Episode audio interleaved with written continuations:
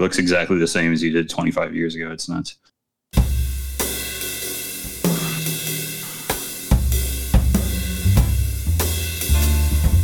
Sit back, relax, and enjoy the warm sounds of the Beer Engine podcast with Griff and Tony.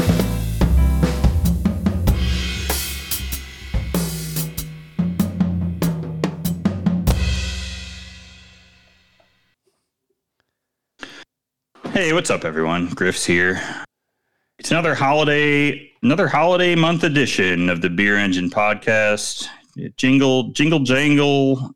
Uh, I said jingle jangle, which the only reason I said that uh, was because it's a snack mix I got from Trader Joe's. But I was gonna say something funny like jingle jangle, bing bong, bangle, something. the jingle jangle is a snack mix. You can get it. It has pretzels, bro. It has chocolate covered pretzels, chocolate covered popcorn. Uh, you got little pieces of um, broken up Oreo type things. They're called JoJo's that you get from Trader Joe's, and they're covered in chocolate. And then you got some little M and m type things in there and some little tiny peanut butter cups, and it's all mixed together in a big tin. And it's literally just the shit they swept off the floor, but I think it's really good. Now, um, so that's the- been it's been on my mind. How's the quality of the chocolate? Because that's really the key thing Mm. when I think about a mix like that. Because that's a lot of chocolate, and it can they can like it doesn't need to be like seventy percent dark chocolate. That's not what I'm talking about. Do, but is it that crap oily stuff that is mainly um, soy oil or or what it, corn oil or whatever they use? that- something. yeah, that's really crap. Yeah, Tony, and uh, that's of course the voice of my host, my co-host Tony, who I uh, forgot to introduce because I was caught up thinking about uh, various candies. Um, I I would say it's a better chocolate than a Hershey's quality type chocolate. Um, probably better than a cat your standard Cadbury quality. That's it's it's definitely got, it's less waxy. It's Yeah. less weird waxy. Weird. There's no unusual texture in my mind. I don't believe. Because that waxy was really what I was getting at. If it's Hershey's quality and above, that's fine. I know you're not a rat for Hershey's chocolate, but it Yeah. it doesn't like really really cheap chocolate has that really waxiness that is really unpleasant after two or three um, bites, and that's all And- I was asking. I will point out that most of these things have been wrapped in uh, dark chocolate. They have been enrobed in dark chocolate too, or or a facsimile of of dark chocolate. I'm not going to call it 95 percent cacao or anything, but it's definitely more bitter than sweet. Um, most of it. Uh, I I really like this stuff, Tony. It's it's uh, a little bit addictive. Look out. Look out for the jingle jangle. If you're if you got a Trader Joe's nearby, and Tony, I know you don't, so I'm just teasing you. About seven thousand uh, miles away, roughly. Yeah. Uh, check out check out some Jingle Jangle uh, in a little tin. You may probably find it somewhere. Now, do you uh, do the caramel thing? Have you had caramel chocolate? I have had a caramel. Actually, we we don't have them here, but I have had one in uh, when I was overseas. because I'm a huge fan. Nestle do their version. They they call their white chocolate that's caramelized something else. I think it's Cadbury Gold, not Nestle Gold, not Cadbury Gold because that's their dark version. But Cadbury's are doing a whole bunch of caramel stuff. So you got plain caramel, Yeah. you got hokey pokey, which is kind of like honeycomb in white chocolate, Sure. like tiny bits smashed up, and it's really good. And then they do a marble, which is where they All right. they marble the top and then they fill it with a um, caramel mousse, and that is Okay. really delicious in in block form. So you get little, you know, the square blocks that you Little, get yeah, in the the, block. they, they call them Hershey's calls them nibs, I believe. Um, the little pre- pieces you, you bust off of your Hershey bar. oh, there you go. We we don't call them nibs, we call them pieces. So yeah, That's a pretty straightforward name, actually. I think I like that. Um, yeah. So we what? So that's your big. So that's your big chocolate situation. We got a lot of we got a lot of candy bouncing around this house right now, and cookies and stuff. Is that a situation for you guys too? You getting a lot of holiday baking going on out there? it's not really a thing here. Of course, it's, it's summer, but I have been watching. I think it's the New York Times YouTube channel, and they they've done their Oh, sure. holiday Christmas cookie week, and that was outstanding. They did some really fancy ones, some shippable cookies. Sohla El-Waylly did a cookie that you could you could send places, and um, it would ship quite well. My favorite Okay. was a Subway classic, and by Subway I mean the sandwich shop Subway, at least in Sure. Australia, the M&M cookie. No, the, sure. The homemade version that they did Yeah. on that channel was I love an. M&M cookie. Yeah. Yeah. yeah. it was beautiful and lacy. The M and M's were chopped up, but they still stuck out. Oh, perfect. But All right. I'm, as far I'm as cookie against bake- that. as far as cookie baking myself, no, I haven't been doing any. But I did. Speaking of caramel, cook a cake today. It was a Nutella chocolate cake, and you would normally put um, chocolate pieces in it, but I put uh, caramel pieces in it, and that'll be delicious with the uh, Nutella. So I really so um, Kelly and uh, her her friend uh, a handful of listeners might know uh, Jameson if you recall this person. Uh, they are going to make cookies uh, this weekend. I'm very excited for that because, and I really hope Kelly makes my favorite. And I'm going to tell you my favorite, Tony. If you got a favorite, you can throw it out there. But I'm going to give you my favorite Christmas cookie. It is the class. There's a, this is a classic, in, at least in the Midwest. I don't know if everyone's going to know this one. So if you know this one, let us know. Get in the Discord or or or, or however Instagram message me. Let me know if you know what this cookie is. The peanut butter blossom. And this cookie is sort of a, it's sort of like a thumbprint cookie. Are you familiar with a thumbprint Yeah, cookie, absolutely. Tony, which has the Yep. jam in that? Remove the jam. There's still something in the middle, though. It's still got that somewhat, this has a relatively soft texture. Uh, and it's a peanut butter, like brown sugar cookie um, with a lot of butter, heavily creamed. Um, and then you typically you would put a single Hershey's Kiss in in it. Gotcha. Now Kelly makes them uh, for for the for the freaks like me that want more and more like peanut nut flavored taste. She does a chocolate covered pecan in the center. Okay. So you got your peanut butter cookie and your chocolate covered pecan. You got to put it in when it's like just out of the oven so that it will depress into the center and stick to the um, To the cookie adhere itself. to the cookie. Yeah. Yeah. And you get a little bit of that like breakage, sort of that crinkle action on the outside. And that's my favorite Christmas cookie. I, I swear I could eat thousands of those. They they I love peanut butter everything, but that that's a great cookie. Can I suggest, perhaps it won't work, but can I suggest a recipe tweak? Mm-hmm. Rather than a chocolate covered pecan, a mini Reese's peanut butter cup. Even if you have to chop Yes. that thing into quarters. You won't. You could do um, one of the foil wrapped Reese's if you know what I'm talking about. I do. And I have done that, and that Ah. is also very good. So I would definitely recommend that if you're into Reese's, and I am. So we've just we've we've leaned heavy on the pecans because um, I have a shitload of them all the time because Kelly buys them from her uh, sorority chapter. Um, but I I support this, and if you really want to go fancy, if you want to, if you need to impress your fucking boss or something, get those Justin's ones with the dark chocolate and the high end peanut butter in them. That's some shit right there. now you're talking. Yeah, I think you need to go out and buy some and supply that to the bakers. Give them a you're a nudge. fucking Guy Savoy now making a goddamn cookie, bro. Come on, it's good. Well, can I make a suggestion if they're doing a full ro- roster of cookies and they want to add some Australian flavour to it? All right. The Anzac Anzac biscuit. Oh, Anzac biscuits. See, I want that. Yeah, it sounds. I'm familiar with them. I in my mind, they taste sort of like a what we would call a speculoos cookie, but it's probably not quite like that. These have golden syrup in them. Okay, So it's, sure, it's, that's probably the difference. it's rolled oats, flour, brown sugar, desiccated coconut, butter, golden syrup, and bicarb. That's it. Okay, so that's totally different, right? It's more like a coconut oat cookie, like a coconut oat biscuit. Yeah, but the the predominant flavour is coming from the golden syrup. Um, there's only two tablespoons, but they really, really, when that's mixed with the brown sugar, it's delicious. You got to fight to find golden syrup here. I know. you can't have a lot of luck finding that here. But there's all kinds of these. We're, we're going. This is the baking podcast, gang. So get used to it. Absolutely. every time I watch Great British Baking Show, I'm like, I wish we had some of these ingredients because uh, I know you can make some of them, but it, that's like a whole shit. So like yeah. stem, stem ginger is one that I always see in that, and I'm like, oh, that shit looks good, and I bet would be good in something. Is stem ginger? You don't have that at Aldi? Find, no, no, no way. Oh. You ain't finding that. Hell no. That's no. easy to find in Australia. Yeah, But- golden syrup is another thing, right? I, I'm, I'm presuming it's maybe like it's it's got some relationship with corn syrup to some degree, where it's sort of like a slightly caramelized corn syrup or something. But It really falls in the molasses family, but it's a much, much lighter version of molasses. okay, yeah, So it, it's sort of, if you can imagine molasses, but without that, that sulfury taste, it's much more golden in color rather than, than black or dark brown. And yeah, it, it falls somewhere between corn syrup and, and molasses, but it's much more of a natural product.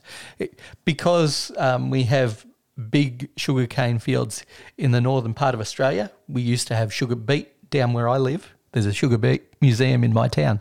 Fun fact. But in Queensland, we grow a lot of sugarcane, and that is a product that's readily available in Australia. Golden Sugarcane. syrup is everywhere. See that this is why there's no. I, I I would say this is why there's no great American baking show. We have no baking culture here. We have Uh, there has we been one. cake. Yeah, well, I, I know, but it was Jeff Foxworthy and it sucked. But um, we don't have a meaningful baking culture here. We can only and or really any meaningful culture at all. Um, we can only steal from everybody else, right? It's only a rip off of everything else. And with baking, we didn't rip off enough.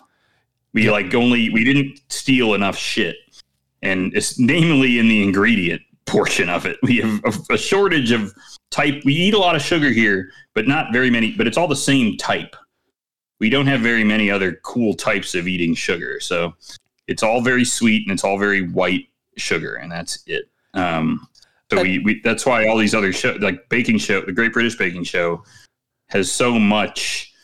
You're like, damn, I've never heard of any of this stuff. Um, and that's why because we we don't have a culture of any of that stuff here. It's it's all dead.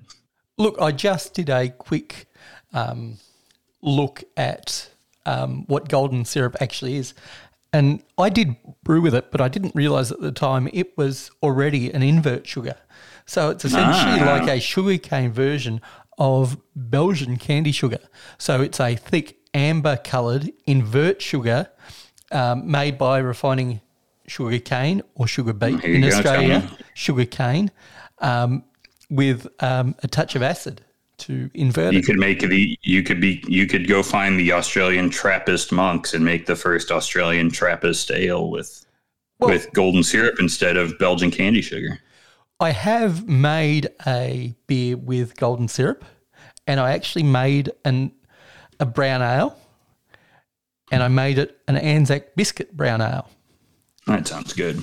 It was really good. Came in at about four and a half percent. So Maris Otter was the base. I, I know the recipe not by heart, but I know the basic ingredients. It had ten percent of rolled oats, Yep. which added a nice body, and Coconut.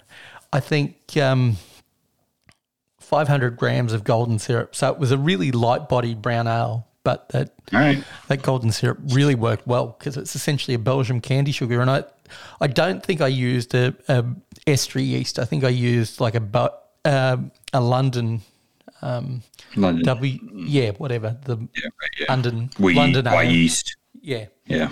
Thomas Foley yeast, whatever it is. All right. That's well, there you go. That's beer. the that is the cookie breakdown uh, for this week. Well, maybe we'll get another one after I eat the cookies at the end of this week. Um, that is the Cookie Monster Cast uh, 2021.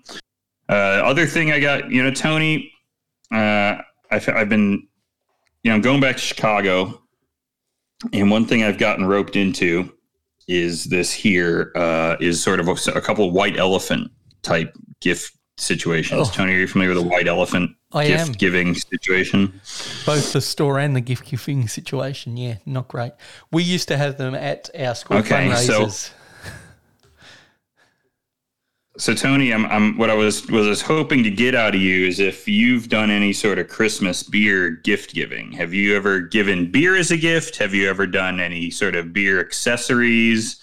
Gotten anything like that? Glassware, books? Is there anything like that that's ever fascinated you? I know I have some. I have a couple family members that are uh, sort of interested in this stuff. Is there anything that you would recommend as a kind of a primo uh, beer gift for someone, or for someone like me to put on sort of an, an anonymous wish list, maybe. Um, so big gifts fall into a couple of categories: complete gimmick or beer gift I actually want.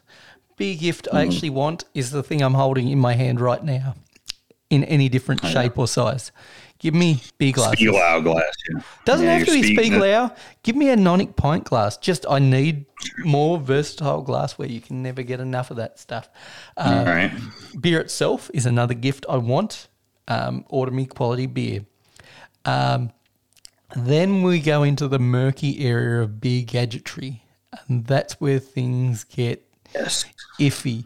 And it quickly goes from, oh, well, that could be neat, into as seen in on TV or these days, as seen in an Instagram ad. Um, have I got many of the Instagram ad type gifts? Uh, the only one I can think of is these metal sticks that you put in the freezer. And Oh, the Chilsner. yes, the chills. Oh, bro, I got one of those too. I had to give it away. I, I was there's no way in hell I was going to use that thing. oh, that thing is so stupid. It's a big rod, but instead of it going in one of your holes, it goes into your beer. Uh, you you got this rod with a screw top, right? And you put it in the center of your Yep. beer bottle. Isn't that what you do? So you Yep. gotta you got your Bud Light, and you can take the cold steel, uh, and instead of pressing that cold steel against your enemy's temple and saying, "Hey, listen up, fucker," you know, you screw it onto your uh, Bud Light, and it makes it cold. I Yeah. guess. Yeah. I would think it probably isn't going to help with your carb situation. By the way, No. is shoving some thick ass foreign object into your beer, but um, you're going to have a flat and and less cold or less Yep. warm Bud Light, I guess. And do you guys do the gift pack? So that is a handful of beer from a specific manufacturer and then some sort of trinket. Um, sort of kind of like your Horace beer pack that you get from time to time. Yeah, I, I if I'm buying a Horace beer pack, I better be getting engaged to this person uh, soon if I'm spending that much. But you know, there are a couple that actually I would say if you have a family member that is interested in high end beer, Okay. if you if you got the Rochefort one, the Rochefort gift pack with the Ooh. Rochefort glass, and then it have six, eight, ten in the pack. Wow. Uh, I think that's a good, and that exists. It's a box set. It looks nice. It's easy to get your hands on at at, at Total Wine or Binny's or whatever the fuck. And you, that's a not that's a not bad gift. Is it a little overpriced? Probably, but you get the nice. You know, you get the the um whatever like what is that like a footed we call that a footed belgian ale glass or whatever you would call that um like a chalice or something Chalice, I would call it. um, and you get six, eight, and ten. I mean, that's three amazing beers. Honestly, Sure Rochefort is. six, eight, ten. I mean, you're getting three top beers. the other one that I would say is easy, even easier to find. You can probably find it at Albertsons. Is the Chimay pack? I'm sure the Chimay. That's a good pack. You get red, blue, white. I mean, and the cup. That's pretty good. You know? That is. we don't get the set, set of that, but I can go out and buy that at any point. So that Yeah, I could just. I mean, I would never get that because I could just. I'll just buy. I mean, whatever. To be honest, I just like. I like all three of them, but I end up buying ten. No matter if I'm buying Rochefort, I'm buying ten because Yep. whatever. we're, we're here to party, you know. Now, what's Um, your choice of Chimay? Probably beers? blue. Yeah, I'm I'm a sucker for blue, and I, I know this goes against everything that you stand for, but I like it in the 750 ml corked version. Sure, that's the nice, but that's the nice way to drink it. You share it with a handful of people. I No, you don't share it. You have it by yourself. Or you just pound pound the fucker. Yeah, sure, whatever. I've, I'm not going to say I haven't done it. um, and and so so you're saying glassware. Um, maybe there's some little beer box. I think there's a couple beer box sets you can do. I would, but I would avoid anything. I'm not sure there's an American box set I would buy as a gift. I can't come up with. I mean, unless you got something really. now, could you just know, bu- get somebody to buy a selection of beer and package Yeah. it up nicely in a hamper or something? Just a nice Yeah, basket or you can something. absolutely do that. Yeah, get a nice basket. I, I mean, they make those nice wooden Yeah. six pack carts. I, I think those are nice. I mean, I, I That's would the say that's kind a of- fair. That's, That's the kind of gift. Big, gift I want. Somebody that's thought about what I like. They might not knock it out of the park every time, but occasionally they We're do. doing this podcast because I did that because I got you exactly six beers. a perfectly executed six pack, by the way. Crankshaft, so fucking good. the dream the dream was always that I'd be here 85 episodes of this show for for um you know however many millions of people that are listening to it I'm sure uh having no idea what discord would ever be uh, in fact but that's fine uh yeah Tony I I, I don't know I I, we'll see. I'm not sure. I, I I have a I have a fa- I have a family member who's into beer, and I'm like thinking of trying to get them, you know, sort of some stuff that might pique their interest. But I I'm a little afraid to because then I feel like I pigeonhole myself as guy who buys beer shit. But we'll see. We'll see if I can pull it off. You are the expert in one particular subject. If there was a cheese guy in my family, all I would want off that person is cheese. Yeah, it's fair. If there was a barbecue expert in my family, all I want is barbecue stuff off them because they know the good shit. They they can cut through the the gimmick, the gimmickry, the gimmick, the gimmicks, and they can Gimm- Cut- gimmick, gimmickry. I don't know. yeah, you know what I was trying to say. But they Yeah. can actually cut through what is marketing and what is great. And it gives you a really good idea of what you get when you have knowledge. And and that's what I got with the six pack that you gave me. So part of that six pack was not only the quality of the beer, but the actual knowledge you had in selecting those beers. That wasn't recommended by somebody at at Total Wine and Spirits or or Binny's. That that was something that you had this idea of what an introductory six pack of craft beer should be, or whatever you want to call it, good beer. And you nailed that. At least for my palate, you nailed that, and you opened me up to a whole new world. If you had have um, got me a gift of I don't know what. If you ever got me a gift when we met up that was different to that, An, enga- an engagement ring. Oh, it sorry. wouldn't have been as thoughtful. it wouldn't have been as um, useful to me, um, and um, it wouldn't have changed my life the way it did. So embrace Did you that drink tool. those beers in the uh, in the Gold Spike, Tony? No, I did not. I drank them Where in the D. you? Oh, you were at the D. That's right. I couldn't remember where you were staying. So I remember you were sending me pictures of the you were drinking uh, crankshaft and stuff, and I was like, I I, uh, I couldn't remember what hotel you were you were in. I was in All the right. D. I gotta I gotta make a return trip to the D. That's um, or do I? That's a real question. Uh, The D was brand new at that point. Do they have a good Detroit pizza place in there? they have a Detroit Coney Island place, They and do. I ate there. uh, I believe believe our colleague and uh, the the the great Podfather um, Primalika once stole a bottle of water from the Detroit hot dog place at the D. Uh, not because he meant to, because he just was a little bit tipsy and maybe wasn't paying attention to what he was doing, and nor was the teenager who was working the the, the cashier because he could give a shit. So I don't think he cared. no. All right, Tony.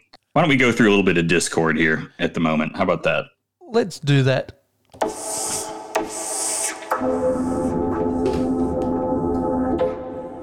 All right, gang. You guys know you can come hang out with us in the Discord. I say it every week, but if you would like to spend some time with us or with just the other people, you could you could come on Discord and and your first post could be Griff and Tony. If I interact with, I, I refuse to interact with the two of you, so you are wasting your time if you try to speak with me. You can do that. If you're already in there, you can't. Sorry, you're stuck with us. But if you're new, we will let you um, block us essentially. But if you would like to join the channel, uh, sorry, or the um, the the server, uh, the Beer Engine Virtual Pub, and come hang out with us 24 hours a day of drinking. Uh, you can do that. Uh, send us a note on Instagram. Our Instagram is Beer Engine Pod, or drop us an email, Beer Engine Show at gmail.com, and we will uh, get you in here. So, Tony, um, I think we had some nice activity this week. Uh, now, I uh, now this one I, I am particularly interested in, as we've talked about. I'm headed back to Chicago, Yep. and it's Christmas. And our friend Corey did find me a nice Airbnb for me to stay in here. It's that the it's the Home Alone house is available um, on Airbnb, Tony. I think you need to take that up. Now, the only thing is, it was only used for exteriors, right? It's not going to have the same layout, is it? That they used in the movie. That was all done on a set, from what I believe. So, all you can do is take a photo out the front and say you stayed at the the place where Macaulay Culkin spent six hours out the front of filming at. Now it is funny that you are going to get greeted by Buzz. I do think that's funny uh, that the guy who played Buzz is going to greet you when you get in. Now these houses up in this area, I, I believe this house was up in Wakanda or Winnetka or one of those towns, um, or, or Lake Forest or whatever up there in that like this really ritzy part of town. But uh, I mean, there's some fancy houses, and I was always just the only thing I was ever disappointed by was that there's no Little Nero's Pizza. Um, Little Nero's is not a real place you can go, which I think is a real shame. So that is a, a uh, real shame. That's that's no good. Hold on, let me. I'm just peeking at this thing. Oh, there are booby. Tra- Did you read the article, Tony? It says there's are there are booby traps, aftershave, and a mirror to scream into, and 90s junk food. Um, but uh, I don't think the tarantula Yeah, I did read that. is in there. But uh, all right. Um, I, I don't I don't know if I'm going to do it, but uh, I'm going to say it looks unlikely at this point. What else we got, Tony? We got Australia is the drunkest country in the world, Tony. What do you think? Nick Tork sent us this. Australia is the drunkest country in the world. People from Australia are getting wasted at a much higher frequency than the rest of the world, according to a global drug survey. Now, Tony, I'm sure this excited you. You're the Wisconsin of the world. Uh, how does that make you feel? Finally, we're winning at something. We can't win at much else, so why not win at that? And I think bong rips. I think we were huge into bong rips, from what I remember reading that article, because that was one article I did actually read through, and I think that was the last paragraph that we were we were leaders in a good old fashioned bong rip, which is surprising because it's still technically illegal in Australia, um, Okay. and it's not illegal in Vegas. I don't know what our Nope, pre- you do it here. preoccupation wi- is with water pipes. Got to be honest, weird. Water parks in, in Australia? Water pipes. Water pipes. Yeah. Oh, bongs. I was like, what the hell are you talking about? uh, now, Tony, I'll, I'll let you know this. Now, I didn't put this in the Discord, but uh, Las Vegas was recently recognized as the most sinful city in America, if you're wondering. Well, Uh, would you like to take a guess? What's that? What other places would be on that list? Like, Would you like to take a guess at number two? So Las Vegas won going away. Our Vice index was 60, 60.98. now, Um, can you give me any so insight like- into how this index was calculated? Are we talking about illegal activities, illegal activities? What's what's Yes. the deal? uh, so Vice index. So let's look this up. Let's let's let's see what we got here. Uh, most sinful cities in America. Uh, I, I always hesitate to look this stuff up because it's on website 600 ads, Tony. okay, so we have anger and hatred. Um, oh, this is poorly laid out, Tony. uh, it's uh, greed, lust, vanity, and laziness. So we were up there on greed, lust, and vanity. Uh, we were relatively low, actually, on excesses and vices, and relatively low in anger and hatred. But we are up there with greed, lust, vanity, and laziness. Were up there for us. Now, Tony, would you like to take a guess at number two? I'm going to go out of left field here. I'm going to go with Utah, Salt Lake City. In fact, You know, Tony, uh, unfortunately, Salt Lake City is number 78, right behind Rochester, New York, and above Tulsa. Uh, number two, Tony, is another one of my oddly favorite cities in the country. It is St. Louis, Missouri. really, Is and they are number one in anger and hatred, and number one in excesses and vices, which I don't actually agree with. I, I now it depends on how you're measuring excesses and vices. I don't I don't really, but I mean you can gamble in St. Louis, so whatever, and you can drink out. You can walk around with booze, but um, I don't know how if I would put them above Vegas on that. But me and my friends from St. Louis, we are high. We are like doing the meme, the handshake meme, you know, where it's like the white guy and the black guy, you know, hold, and we're we're we're all agreeing that we have to scam people from Central Missouri out of their money. That's that's what Vegas and St. Louis do better than anyone else. Is screw over Central Missouri and Kansas from from their money. So shout out to us for that. Who's number three on that list? I'm, I'm going to. It's it's okay. Go for it. What do you got? Well, I think you've given it away. Is it Houston? It's Houston. That's kind of go for number four. Who you got for number four? Uh, another Texas um, state. I'm going to stay in Texas. I'm going. No, that's just trendy. Um, where's shit legal everywhere? Colorado. Let's go to Denver. Denver's number five, actually, Tony. Oh. So that's oh. pretty good. Number four is LA. Uh, I'll give you the top 10 choice. Vegas, St. Louis, Houston, LA, Denver, Philadelphia, Atlanta, Miami, Chicago, and Memphis round out the top 10. See, I thought Memphis would have been much higher. Big murder rate, lots of debauchery um, going on there. This is a weird index, I've got to say. I would feel much safer in the majority of places in Vegas than I would in the majority of places in Memphis. That's just me. Yeah. Yeah, I don't I don't know if I'm really bothering with with Memphis, although Kelly's been there and um it's typically gone well for her. But Tony, you're uh, you're you're looking very normal and everything's going fine. Um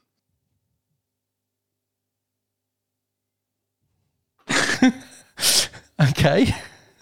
What is happening? I don't know. I don't know. I'm looking okay, very you're back. Normal. All right.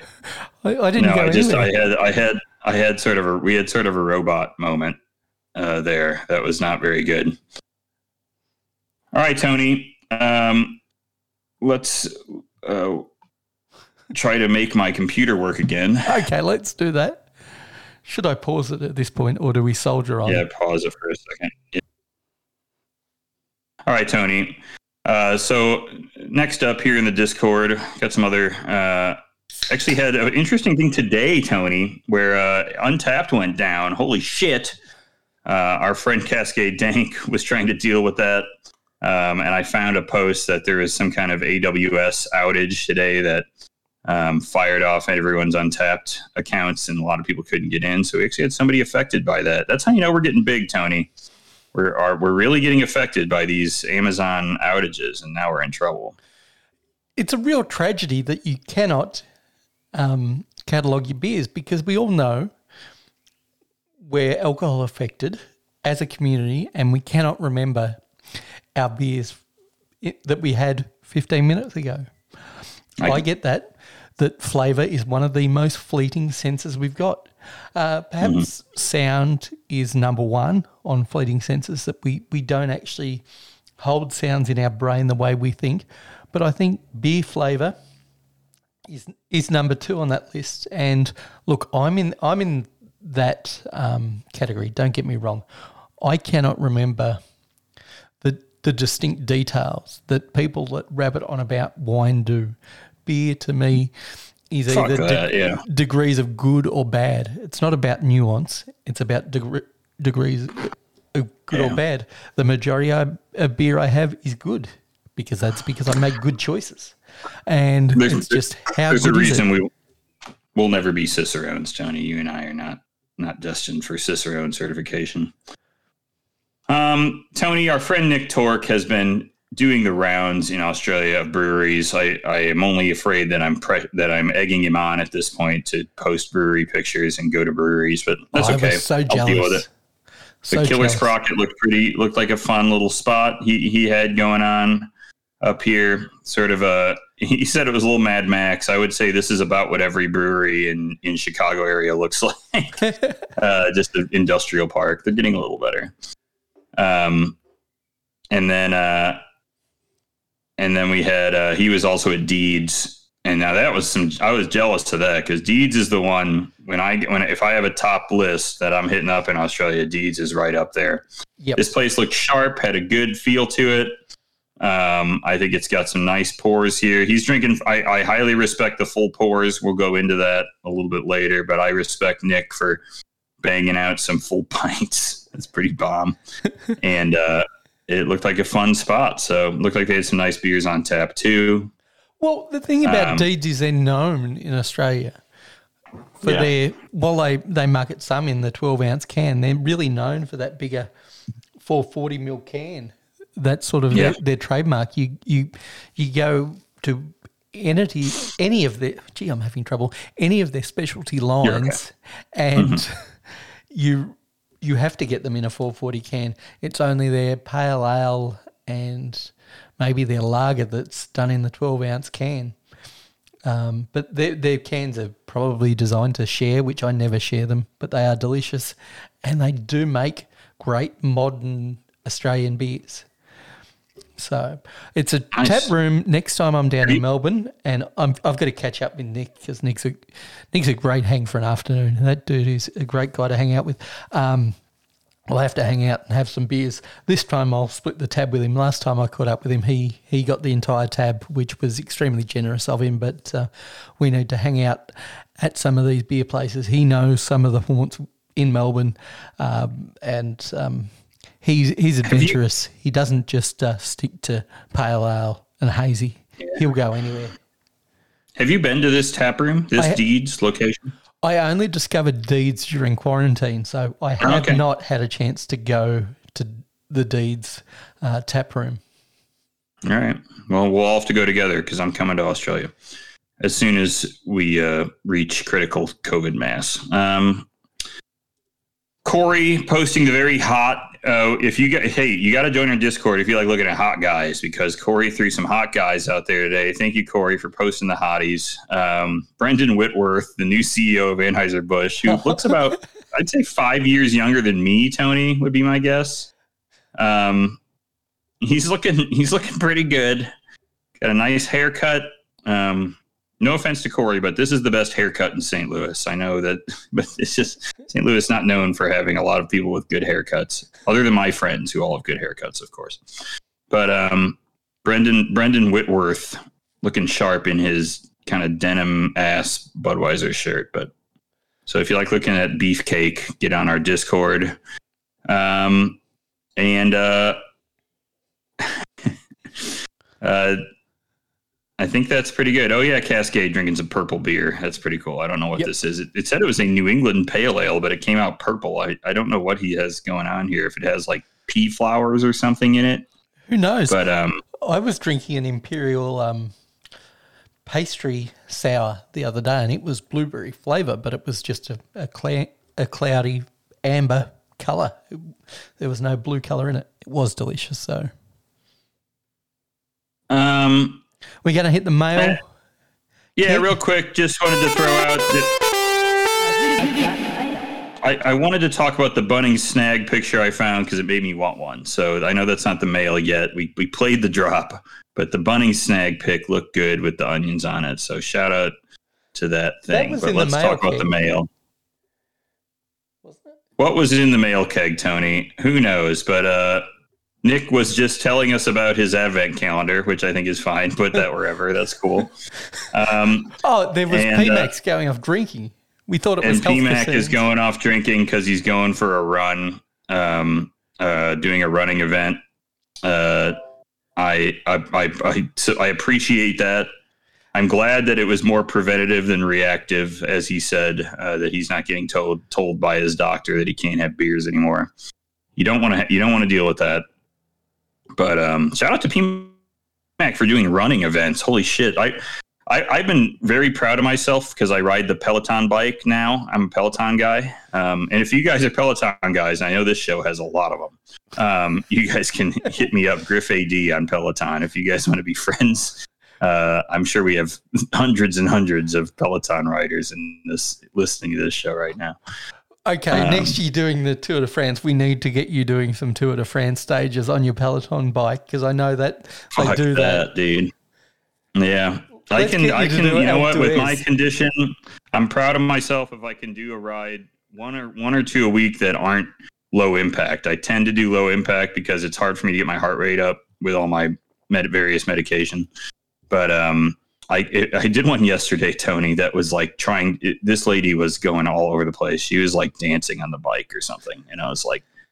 Uh, if I'm ever doing this, I can't ever drink again, and I have to become a different human because it's so much. It was so much coordination. I'm like, girl, I just want to ride straight. Like that's all I can do. I'm like standing up, doing like, okay, push your arms down, arms back. Uh, uh, I'm like, what the fuck? I can't do all this shit at once. I'm sorry. I'm just not capable. So, uh, shout out to Peanut for being able to do to do exercise in a meaningful way. It's amazing. Sorry, I, I didn't mean to go to the mail kick early because I did want to discuss about this Bunnings snag. Is that what you Sure. had imagined with my description? That is what we would be eating? Because that picture by um, Kind that of. you posted is exactly a Bunnings snag. Kind of, yeah. I mean, I, um, I think it looks good. I, I don't, Fucking um, I, I don't know why I, I didn't assume it would be rolled crosswise like that against the diagonal. I was like, they're just gonna fold this some bitch in No. half. But it looks rookie. pretty good. That I think this. No, I think this is good. That's how I would do it. If Yeah. I was gonna make a choice on how to do it, I would do it this way. Um, That's the correct. I don't always expect people to do the right thing. I would say, how about that? Come on, haven't the past 12 months, to, no, not 12 months, two years taught us anything? People will always do the right thing. Every one Yeah, of them. always- People don't think they're special and rules don't apply to them. Come on, people will do the right thing. Have some hope for humanity. One thing I do like about these, and this is sort of the one of the things about the Chicago dog, I think too, is that the, it's very the, using white bread means it's going to be very pliable and and it's going to get out of the way. Yeah, Um, and that's sort of how the hot dog bun in Chicago, I feel like, always works. Like it's a it's it's a good enough ratio that there isn't any bun that's really getting in the way of your enjoyment of the dog. And they sort of blend together enough that you're not thinking about the the bread too much. That's what I like here. Is it's it's more this is more sausage driven. Yeah. There's sandwiches where they're a little more. You need a higher quality bread or a different type of bread, but this one you really just want the bread to like blend with the onions in a weird way. It feels like so. yeah, you Um, do want I it to get out of the way. good. Now, I just want to talk a couple of minutes about um, the um, Australian hot dog roll because we've seen a move away from what I would consider an Australian traditional hot dog roll to something closer to an American hot dog roll, which is a lot softer. I like the Australian hot dog roll. It sort of falls halfway between a Vietnamese baguette and a French baguette in Okay. um, the structural integrity isn't as dense as a French baguette. It's more like a um, um, Vietnamese baguette. If you're familiar with those, Sure. That's a of softer, softer, sweeter baguette. Yeah. yeah, um, but it does have a nice crust to it, and it's traditionally, at least this is this might be just my area of Australia. It was covered in sesame seeds. You'd slice that sucker open, um, have yourself a hot dog with that dyed red skin, um, and you used to get them at local football, and they were delicious. Um, now the footballs you get at an AFL, the, not the footballs, the hot dogs you get at an AFL game, they are atrocious. They have no skin on them. I hate skinless Franks. They've got no flavour at all. I need some snap, and the buns are just garbage. Um, They're like a wet sponge, just terrible. Ass. Yeah. Nobody likes that. Yeah. Uh, it's a problem at games here too, dude. I'm I'm going to a um going to hockey tomorrow, and I'm I'm in, I'm not probably not going to do any kind of snag situation, and I'm going to eat some. There's a there's a fucking nacho stand, chef driven nacho stand in there. I might be getting myself some fancy nachos, but we'll see. Okay, But a lot of times you go to games, you're not getting the right dog. It's it just doesn't work right. Yeah. I get it. now, what is your non-localized concession food? Like we know each each stadium has their own localized food. Um, when you go and see the Huskers in Nebraska, they have runzas Sure. that are available. That are available. But what is your non-specialized stadium food that is your go-to? I'll get I'll get a nacho. I'll, I'll go for a nacho type thing. That's typically what I do. Stadium pizza is so bad every time. Oh, yeah, terrible. Um, never good. Uh, hot dogs, I don't know. I kind of like them the Chicago way, so all of a sudden I feel like it is a regionalized thing. Um, but I'll get I'll get one if that's the option. I'll just squirt some mustard and relish on it. That's fine for me. Um, but I'm pretty much sticking with the nachos because I don't know. I just like all that other stuff a certain type of way. You know what I mean? I don't, Yep. I don't want to eat a hamburger at the stadium. That's not going to be good. You know. No. Never get No. fries at a stadium. Nachos will have the gross cheese on it, which I like, so that's fine. Put those that What nasty cheese, gross cheese? I love that cheese. You know I the love that science cheese. science cheese, and the um, the pickled jalapeno on Oh. there. Money, you know, I'm good. That's Yep. that's fine by me. And and hopefully tomorrow it's only fancy enough where at least give me a queso sauce where it's still drippy, Yep. you know, and I can get some hot peppers on there. Um, and there's, you know, maybe some like meat or beans or something. That's fine with me. But but don't don't go don't go nuts on like making me some dry ass nacho. I don't want that. Now, if you ever make your own science cheese or get somebody at a restaurant to make that that like artisanal version of Yeah. science cheese, put the pickled jalapenos in the cheese when you go to blend it up. Yeah, yeah. That oh, is- yeah. that is That's the move, money. yeah. That is absolute money. For me in Australia, non-specialized stadium food, it is the classic meat pie Yeah. um, or sausage roll. Either one is just as good. I would get those things here all, any day. they're reliable. The only thing I would warn people against is if you're going to put sauce on it, you have to be even more careful that you don't spill it on yourself because um, it's Yeah, a battle at a stadium. Eating in your seat oh, gets messy. Not fun for me. I'm, I mean, I ain't good at it either. I'm a mess. All right, Tony, let's move into the beer po- portion of the show. Let's talk about our favorite beers we had this week. Let's do that. Griff's Lager. of the week, Griff's Lager. of the week, All right, Tony, Griff's Lager of the week. Uh, Tony, it's been an interesting week in my relationship with lager. I've, I've had sort of a um, uh, a shortage of home lagers uh, sort of available to me. So I've been stuck drinking lager uh, out at the bars. Fortunately, I was able to overcome this, and I drank some a pretty nice uh, amber lager, Mexican amber lager. It's called Trapped in Amber. Uh, it was uh, it's from Astronomy Ale Works. I believe that is a reference to some Star Wars thing or something or other. Uh, beats me, but it was a nice amber, like sort of a Vienna uh, lager, Mexican style lager. If that's if that makes sense, I've had if Yep. you've had that type of combo before. Nice, mellow, uh, easy drinking, lightly sweet, well fermented out. Everything was good. No weird sweet finish, nothing like that. Haven't had a lot of lager offerings from Astronomy. I like them, but this was a nice, nice one. So I want to shout out the local brewery for uh, for for coming together with a with a good lager. Um, the, uh, and the other one I do want to throw out is that I did went I went to a Bell's event this week, and they had Bell's Lager the Lakes, which is just an all time classic lager. So it was delicious. It's it's bright. It's it's shiny. It's sunshiny. It's hoppy. The Bell's Lager Lakes. Not much to it, but boy is it nice. Um, that's another classic. So. And them's my lagers, Tony. You drinking any lager this week, or you you light on that too? I'm drinking an Oettinger right now, but I actually wanted to change this because I haven't been drinking a lot of craft lagers to Tony's cold brew of the week. Well, this is going to be a one off because I just got myself in a shipment of cold brew. Both the can variety, don't know whether that's a thing in America, but it is here. Yep, we got can. We got all kinds of canned cold brew here. Yeah. Yeah, and um, cold brew concentrate. Now I used to make my own cold brew concentrate, but for twenty four bucks for something that gives me twelve serves, I think I might just bite the bullet and um, order it from Industry Beans. Their concentrate is great.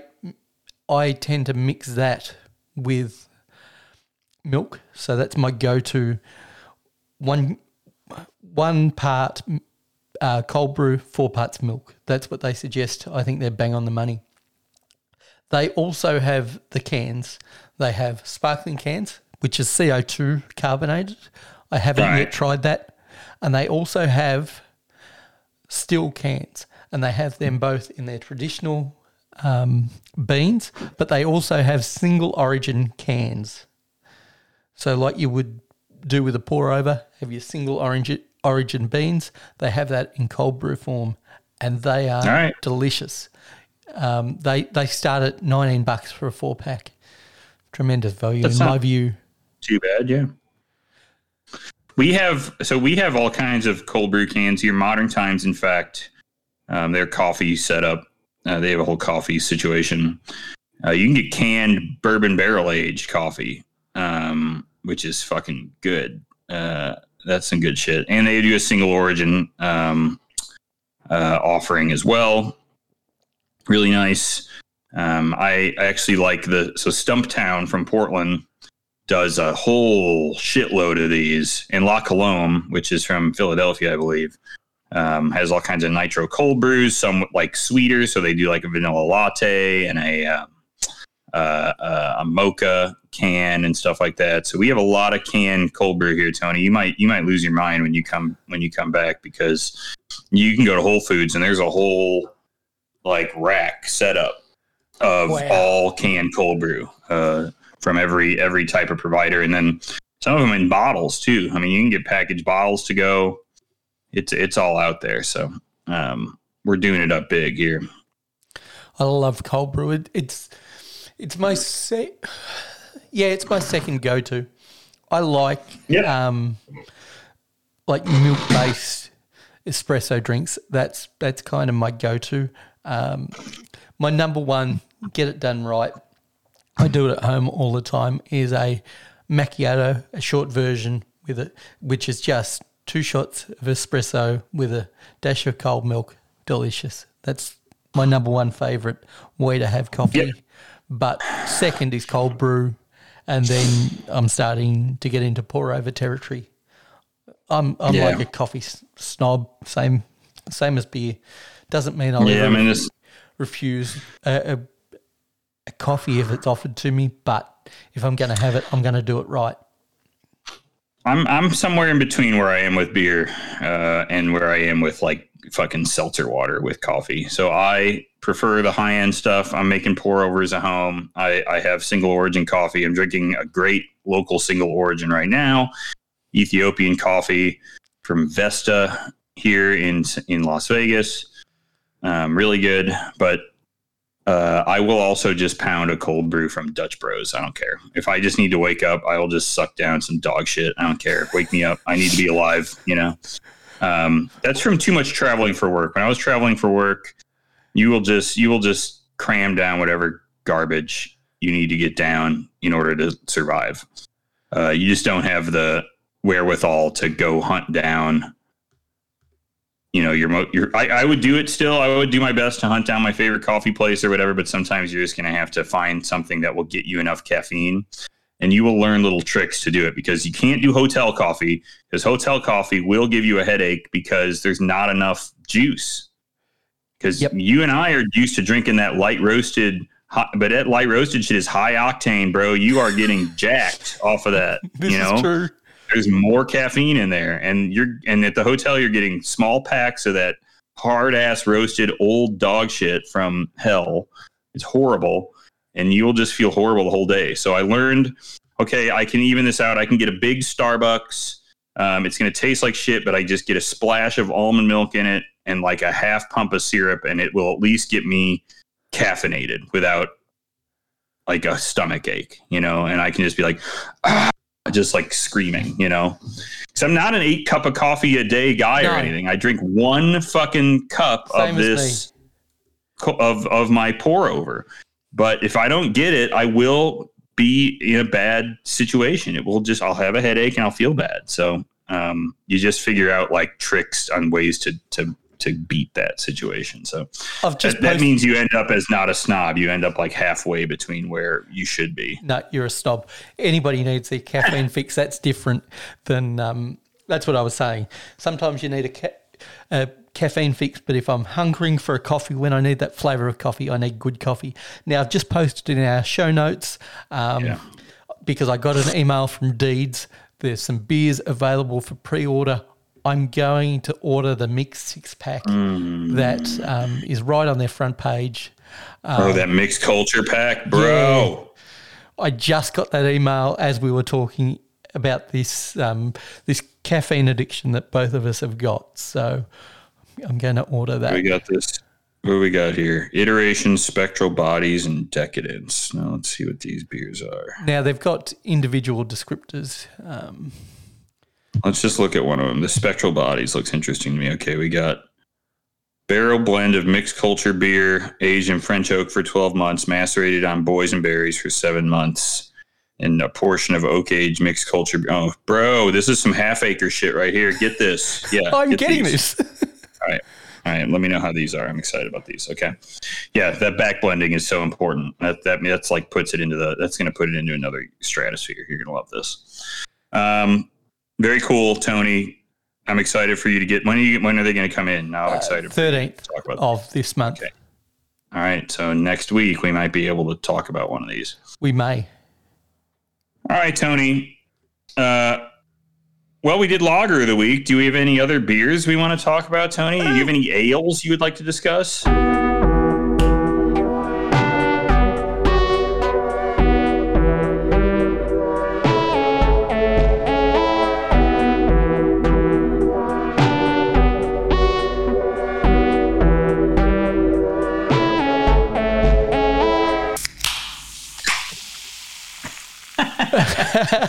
Did I get it? Did I get it? I was right there. You see, this is your problem as a drummer. You were right on the fucking beat. You needed to be oh, Maybe like a half beat off, yeah. an an eighth or a sixteenth dotted behind. Yeah. Make it like a delay. Give us some delay there, buddy. But you were Yeah, bang on we're, the money. halfway across the world. Yeah, that's all right. Um, T- Tony, all right. So I was, uh, I, I got to shout out a couple of these beers here. Th- There, there was a brewery that I had never heard of that I drank one of the best beers I've had all year from Wow. uh, this week. Uh, this is from Matchless Brewing. Matchless Brewing is in uh, Tumwater, Washington. No Where? idea. Uh, Tum Tumwater. Uh, it's uh, named after what you get if you stir in your all the tums in your thing into a big thing of distilled water. Tumwater.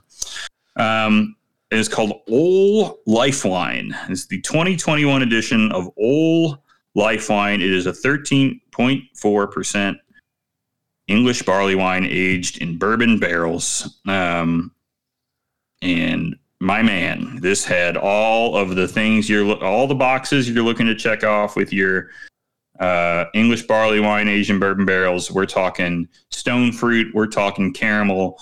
We're talking vanilla. We're talking tobacco. All that stuff you want to, and then a nice bitey, slightly alcoholic finish at the end.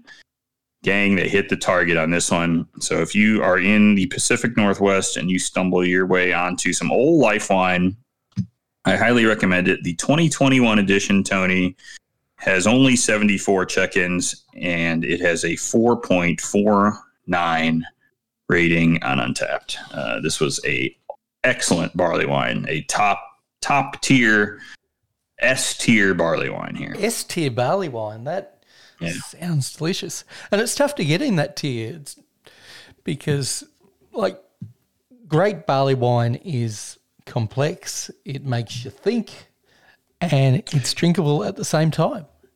Yep, this was all that stuff, man. This this went down relatively easy. It was not sweet and sugary like all that fucking stupid ass stout I'm drinking all the time.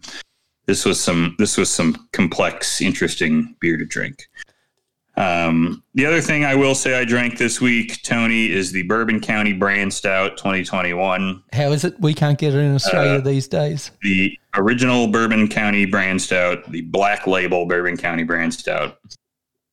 Flat out delicious, uh, on the money. I would say this year a big uh, like fig flavor, almost like a like a really dark fruit taste. I thought was really prominent. It might have been what I drank before it. I know I drank some IPA before it, so maybe that I, I tried to I tried to clear my palate out. Uh, my my palate clearing item is a Triscuit. If you're wondering, it's very salty. You get the know. salty side of the Triscuit on you, and you're good. But um, also, it's scratchy, so it will sort of massage the flavor out of your tongue. But uh, bourbon, it, it tastes great. I, I and you know what? It's not. You gotta you gotta remember with these these stouts like this, these kind of older heritage stouts, they are not. This is not a thick boy. Um, it is it is bourbony. You Yeah. know, it's it's got some it's it's got body, but it doesn't have the sugar pastry body, anything like that. There's not a bunch of unfermentables in here or anything. So, um, you're you're I think it's top notch. I would go with the original. I think it's the best one I've had so far. I had the 14. Um, I have the cola here. I haven't had it yet, and then I had the cherry wood. Um, the original is the best one so far. So I suspect that's probably going to end up being the case in the end of the day. Yeah, I had a um, taste, oh, what, six weeks ago of the 2018 Yeah, you the 20 original or 18 original. Okay. 18 original. And yeah, you're right. This is not some gloopy monster. It drinks super nice. Drinks it's just, well. It's Yeah, just that nice. perfect blend. How have Budweiser not fucked that up? They fucked up every other Goose Island beer, but they haven't fucked that up. Maybe the recipe is just Yeah. foolproof.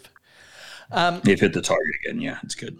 So I've got two beers to talk about. First, I'll talk about the interesting hop beer that I had because I wasn't aware um, of this, and I was I was looking it up pre-show. It's Loop to Loop by our friends at Dayton. It's sure. um, a Max Hops Nipa, and this is a um, I think it's a cold extraction of Australian hops. It may be a blend that they've done in consultation with one of the Australian hop providers, and it's really tasty. It's a NEPA. It comes in at uh, six and a half percent alcohol. okay. Really nice drinking. Not not too thick for a NEPA. Um, could drink a bunch of them. Just just tropical, delicious, cloudy. Um, not too thick. But my number one beer for the week is the Sunny Boy Orange Sour by Hope Oh, Brewing. yeah. This is a 9% super sour and it's based around we have these triangular shaped ice blocks in Australia. It's kind of like a triangle on top of a triangle if it was rotated 90 degrees and then you, Okay. you squeeze the ice block out of those. Don't know whether you're familiar with them. Mm, that's a new one to me. I'll see if I can find an image for you. Um, so these are a summer treat that you could get at milk bars. Um, if you just Google Sunny Boy Ice Block, that'll give you an idea of what they look like. And so these are based on the orange flavour of that. It is a sour beer. It is a rip your face off sour, but it also tastes like orange. Oh, I know what these are. Yeah, you probably call them something different, but it is Yeah. orange in flavour. And it comes in at These are so good. I love these things. I was just thinking about how they taste. These are kids, like these are a Yeah. snack. I love these things. Yeah. So if you can imagine a, an intensely sour version of that, but still packed full of orange flavour that comes in at 9% alcohol, that's what I'm talking about. It's delicious. It's amazing. It's worth every penny I spend on it. Yeah, that's awesome. But I love that nostalgia aspect. There is this, you know, some of this pastry stuff I'm skeptical of, but when there's the nost- weird nostalgia aspect, I'm like weirdly into it. I don't know. Somebody make a Flintstones push pop fucking beer and I'd be into it. You ever have, you, you guys, you probably have no, idea what I'm talking about, but Are they like they a are, uh, super duper? Uh, I don't know what that is, but it was essentially It was a plastic. Um, there was like it was kind of like sorbet was molded into a tube, essentially. We'll say, or maybe more like sherbet, like orange sherbet. Yep. And there's a plastic. Um, so the tube is like a gasket essentially, and you have this little plastic um, uh, uh, disc with a with a stick at the end of it, and you would push the stick, and the the the sherbet would come up to the top, right? If that makes, I'm, I'm trying to. I'm over explaining how the push pop works, but Yep. um, we don't have so then anything that have- technical in Australia. So you just push the stick, the little layer of the push pop comes up, and you lick it off, and then you can push a little more, and it comes back up. So uh, those things were, were pretty good. I'm sure they were of the worst possible quality and 8,000 grams of sugar, but um, I used to love them. All right, Tony, let's hop into uh, the some of the important news of the week with our segment Hyper Beer Nerd Dork Shit News. Let's do that. Hyper Beer Nerd Dork Shit News. All right, Tony. So uh, this is uh, we got we got the we got to get the bad news out of the way. Um, we got some Chicago beer news. You know, I leave Chicago for however long I've been gone, and everything goes to shit. That's not true. It's just the same amount of shit as it always was. Um, but uh, the Hailstorm Brewery, Tony, have I ever talked about the Hailstorm? Talk about Hailstorm Brewing on this on this show? Probably not. Uh, and actually, if I ever have talked about them, it was just about the time I drank that awful cinnamon beer, which I probably talked about 50 times on this show that I had to drain pour. The cinnamon Vlad the Conquistador that tasted like cinnamon Altoids and was truly have one of the most heinous things I've ever had. Well, they're one of their owners and head brewers.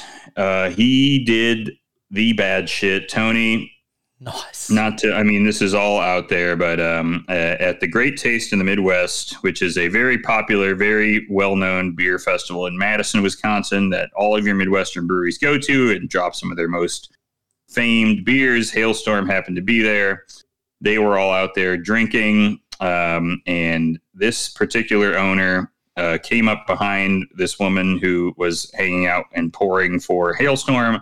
And um, they were having a great time and he put his hands down her pants. Hmm. uh, and she started crying and and saying he keeps touching me. I don't want him to touch me. Her uncle is also part of the industry. I told her that she needs to speak with her uncle before anything and if he does that again i'll handle it. This was one of the owners of hailstorm.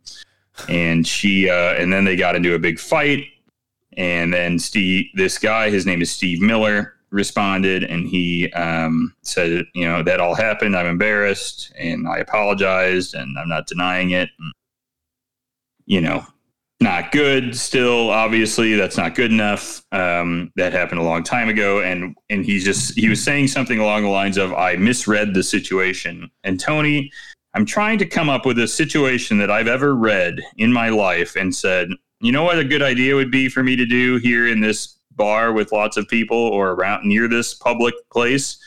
Put my hands down a lady's pants and I really can't come up with a situation where I would I can imagine that being hmm. the move I've read, quote unquote, as the next move in the situation. See, I immediately thought of something and then I thought, oh, that's actually the most terrible idea ever. That is the worst place to do that. I was thinking, of No. course, strip club. There's only one place to put your hands down a lady's pants. It's in your hotel room if you're alone with the lady and she has consented to that. But I was, Okay. I was thinking strip club, but then I thought, You're not No, do t- not do that at the strip club. You will get your Exactly shit right. beaten. You'll get beaten to death, bro. yes, you will get beaten not do to that. death. Absolutely. Worst place ever. That is a terrible decision. So I I don't. This is like this is like antisocial, insanely antisocial behavior. I don't. It, it, it makes me wonder like it, it almost feels diagnosable to look at any situation and be like you know what i think the next move is? Hands down the pants. I don't know what you're looking at. I don't know what you could possibly be thinking. Um Yeah. so he he uh so so steve miller this seller was obviously um booted from hailstorm's ownership structure and fired and all of that. But he'll Um, still be touring, right? What's that? Steve Miller. Some people call me a space cowboy. Yeah. Yeah. Um, Some people call No. me Maurice. yeah, well, we're he might look something might be coming on Maury in a few years at this point. We'll see. Some Keeps people call me a misreading rapist. Yeah. But uh, that was really bad. Uh, he shouldn't. Uh, don't do that. That's my advice. Um, Unless So it's a Hailstorm- consenting partner and it must be done in a hotel room, or is the hotel room optional? Can it be done in a You can bedroom? in your own house. I There don't care go. where you want to. I mean, yeah. I mean, to, to be fair, if you can get them to consent, I guess you can do it outside in a bar. But I don't know. no, I don't Uh, think you can. Okay. Well, I wouldn't recommend that at least, but at least at at least then it's just weird and not rapey. You're Yeah. just like, well, who are these two fucking freaks? You're going to the, you can go to the green door or something. I don't Yeah, you're at that- both in the wrong at that point rather than one yeah, right, yeah. Maybe it's less fireable at that point. Um, although, yeah, it probably still is. Uh, so, so that that was not good. Uh, Hailstorm always. A, uh, this guy actually has a history in the in the brewing scene in Chicago. Not a bad history. Just he has been around for a while. Ran a brewer, a now defunct brewery called Slapshot, um, and brewed at Brickstone for a while in Bourbonnais, and now he's uh, he's been you know extricated from the Chicago beer scene. Hailstorm also a place I just don't care about. So it was it was a story that I could not believe. I don't actually care about Hailstorm, but um, that story was so insane to me. I just could not get over that. So all right, Tony. Uh, so from some depressing news onto some uh, confusing. this isn't news, I don't know, but some a confusing beer festival coming out. The Primitive Hot Beer Fest, Tony. We got a hot beer fest. Uh, I know you're excited for this. You lo- nobody loves hot beer like Tony, um, whatever it. that means. Um, but I'll, I'll read you this uh, this description of the Primitive Hot Beer Fest. So primitive beer, which which we actually talked about on our Discord, I, I believe maybe it was PMAC who was drinking some um, primitive beer in a box in a bag. Uh, He might have lambic from them. Uh, primitive beer in Denver. They say our inaugural hot beer fest is meant to pay homage to a time when regional styles were directed by seasonality and local resources. Hot beer, or beer served at palliative temperatures now reserved for the likes of tea and coffee, is one of the many seemingly quirky artifacts nearly lost in the annals of brewing. Virtually every culture bound by cold winter climate has a heritage with fermented beverages served to warm the body and soul. Now, you that's one issue you got, Tony. You did not grow in any cold climates, warm there all year. Well, I, I will say my anger was misdirected towards um, what this beer festival was all about. But in saying that, is it hot beer or is it just cellar temperature beer? It doesn't have that hot marketing term. I thought this was going to be a chili beer festival. Another no, not spicy beer. This is temperature beer, hot. I think this is more like tea hot. So that's not boiling hot, but it's going to be like hot. That's dumb. There's a reason why we don't Uh, drink it now.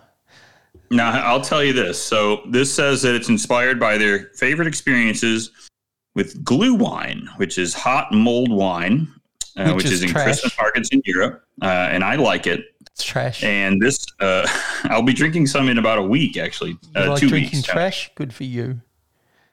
I've drank, I've drank shittier stuff than that, and you know it. Uh, yes.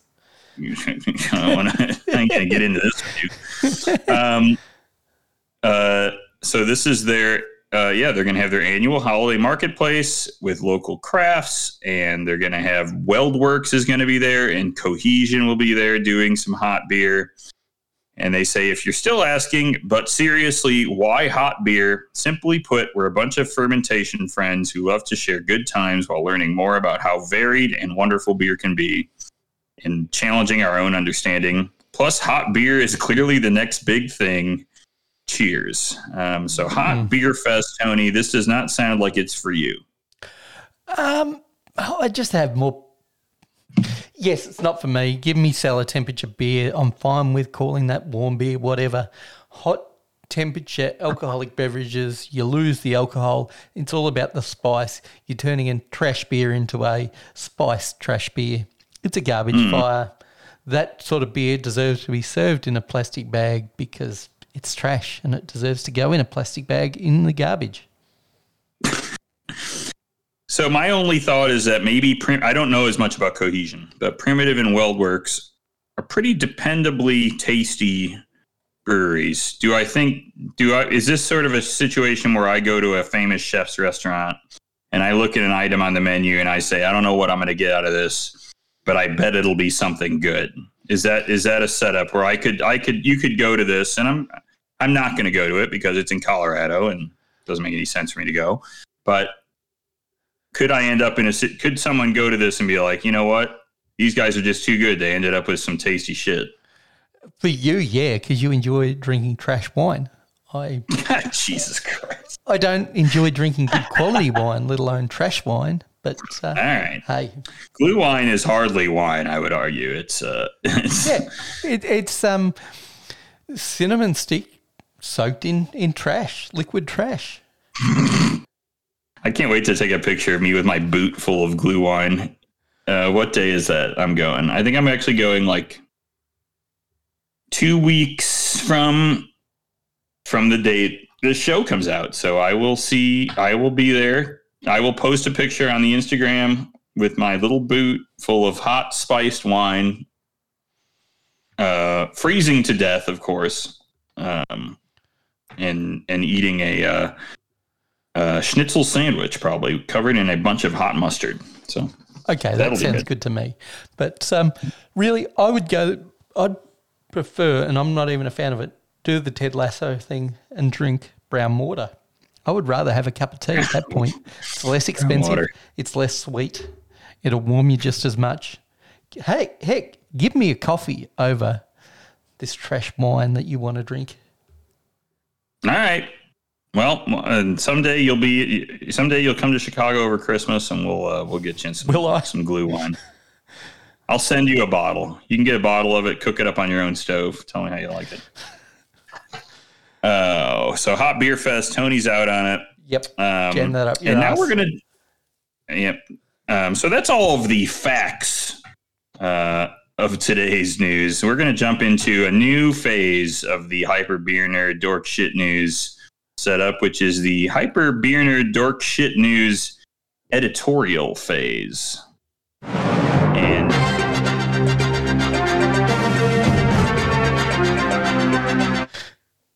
Very nice. Yes, very good. Uh, so this is the this is Griff's editorial moment, uh, and this is where I just get angry about something. And the thing I would like to get angry about today is the flight, Tony. Uh, I I am wondering. Hang on, before you get into your spiel, how can you be angry about the flight? You have flown Spirit Airways. So, however bad this flight was, it can't be as bad as flying Spirit Airways. Tony, I'm a proud member of the American uh, Airlines Platinum, whatever. So, of course, flying in an airplane, not really a problem for me anymore. Mostly an enjoyable experience. Even on Alaska Airlines, I got a free beer. So, pat on the back for me on that. Um, actually, I didn't even get a free beer, Tony. I drank two. I drank a double Jack Daniels and um, ice. Hey, I think that's a better move because yeah. the, the fanciest beer I've ever seen on a flight is Michelob Ultra. They actually had Fremont Lush. They had Fremont Wow. from Seattle uh, Yeah. IPA, which is a really good IPA. But I went with double. I went with double Jack Daniels and nothing. um, and that was okay. It, Jack Daniels on the rocks is not an awesome drink, but it will make the flight go by fast. So Tony, flights of beer is what I was Oh. referring to. So they're the little you know when you order you go oh i want a flight of beers and um, you know i want this one and this one and this one they put it in a little box and they put give you some little like uh, little four ounce pours of these and they give you like f- maybe five or so at a time tony what's the what's the normal amount for you guys to get in a flight is it four or five Four What- to what five in a paddle would be our normal way of doing a flight. Generally, it's served in a, in paddle format. Do you guys do the paddles? Mm-hmm. yeah yeah yeah yeah where the gla- you you yeah you take the paddle to your table and they've got the five or six glasses in them, um, and they're either numbered or la- labeled or or maybe not, and you have to guess at what you ordered. Um, tony I can't see a problem with this. It doesn't seem to be an issue for me. I'm I'm wondering. I, I think I, I mentioned that maybe we should abolish the flight, and I'm starting to wonder if maybe what we need to do is uh, a nicer way to say it, if I were a, if I were a Democrat in the in the House of Representatives, I would try to come up with some Christian cinema. friendly ass way to say we have to transition the flight into a new phase. um, we it's getting very hard uh, right now to manage the demand for flights at a place like, say, my local breweries here. Uh, we often have one employee behind the bar. The flight situation is not a pre, um, uh, uh, I would say, preconceived flight structure. You could have 20 beers on draft and make a flight of any five beers At that point, and it's very not- hard to manage this Yeah. structure of having to pour five four ounce beers every time somebody orders a beer and I, I think that's i think that gets i think that really bogs down your service would be my first issue with that and there, i got more but tony what do you think of that i think that's a really a challenge for anyone who's working a bar is to pour to pour five beers when you could just pour one Yes, that is an issue. The problem I have is the uncurated nature of it. At that point, it's Mm-hmm. not a flight; it's just a discount to to sample beers. Yeah that's what it is To me, a flight is a curated list of beers. I'm not saying you only should serve one flight at a pub or brewery, but what I am saying is have a couple of curated versions, two or three max of your flights with a different variety of beers that showcase what you want to leave as an imprint on your brewery that will Right. get people buying full size pints or full size serves um, that display the versatility of your brewery and what your brewery stands for. If you just got 20 beers on tap and you say, we'll give you five three ounce pours or four ounce, five ounce pours, six ounce pours for a set price, that's not a flight. That's just a discount for buying a group of beers Sure. together. It doesn't uh, give a representation of the brewery. It's not curated in any way. I don't think you can actually call it a flight.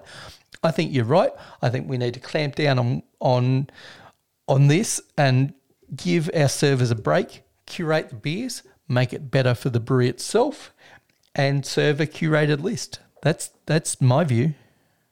And the other the other thing I want to make clear is I not I'm not saying we should get rid of small pours. I actually think we should have more small pours. We know you're the Um, king of the small pour.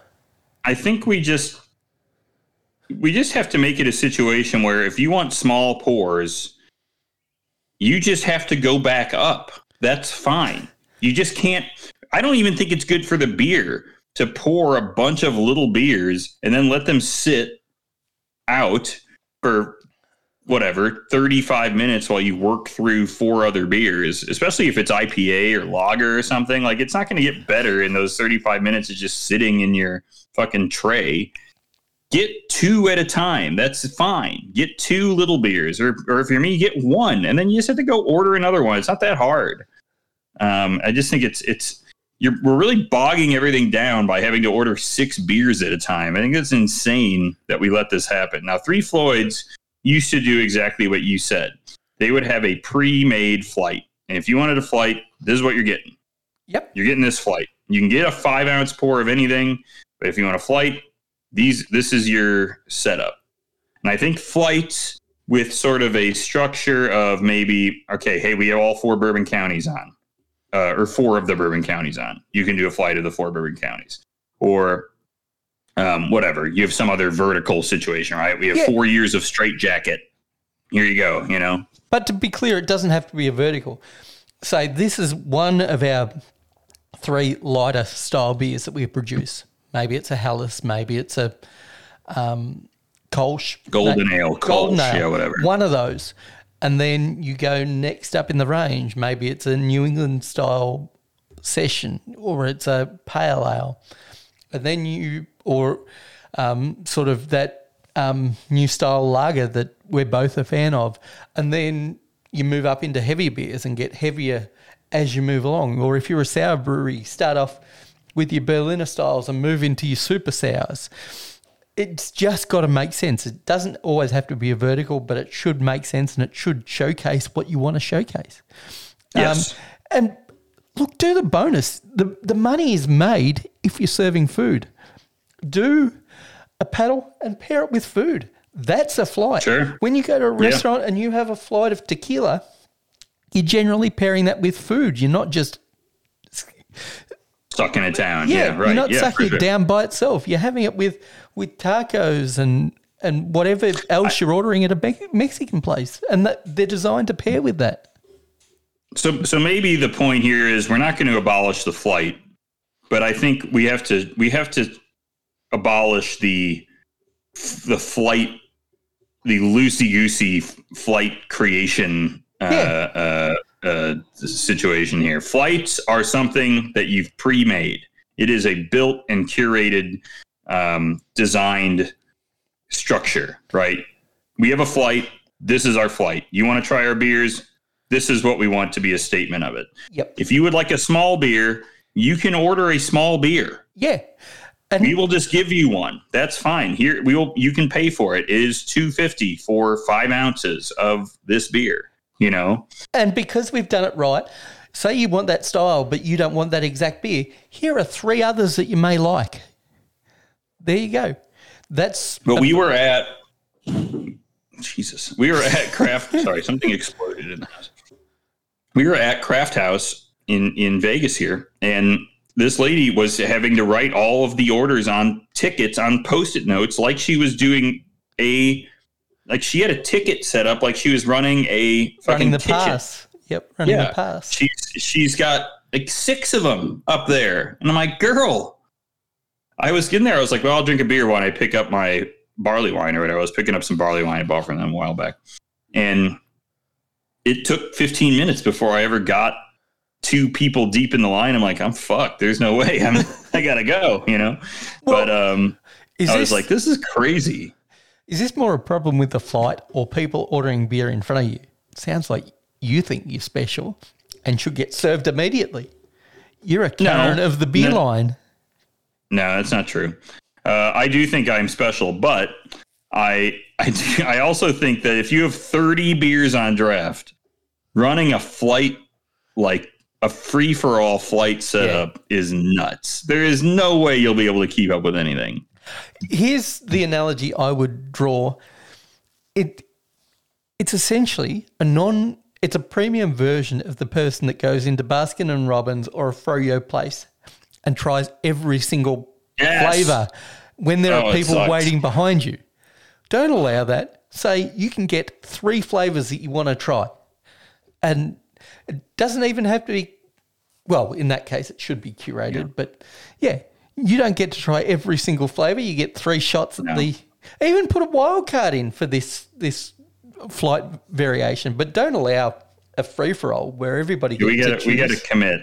We need people to commit to beer. And and and the other argument I'll make is that we've already it's been craft beer's been around for we we we're, we're coming up on 40 years. We just need to we're committing now. We know educate we, we've educated everyone.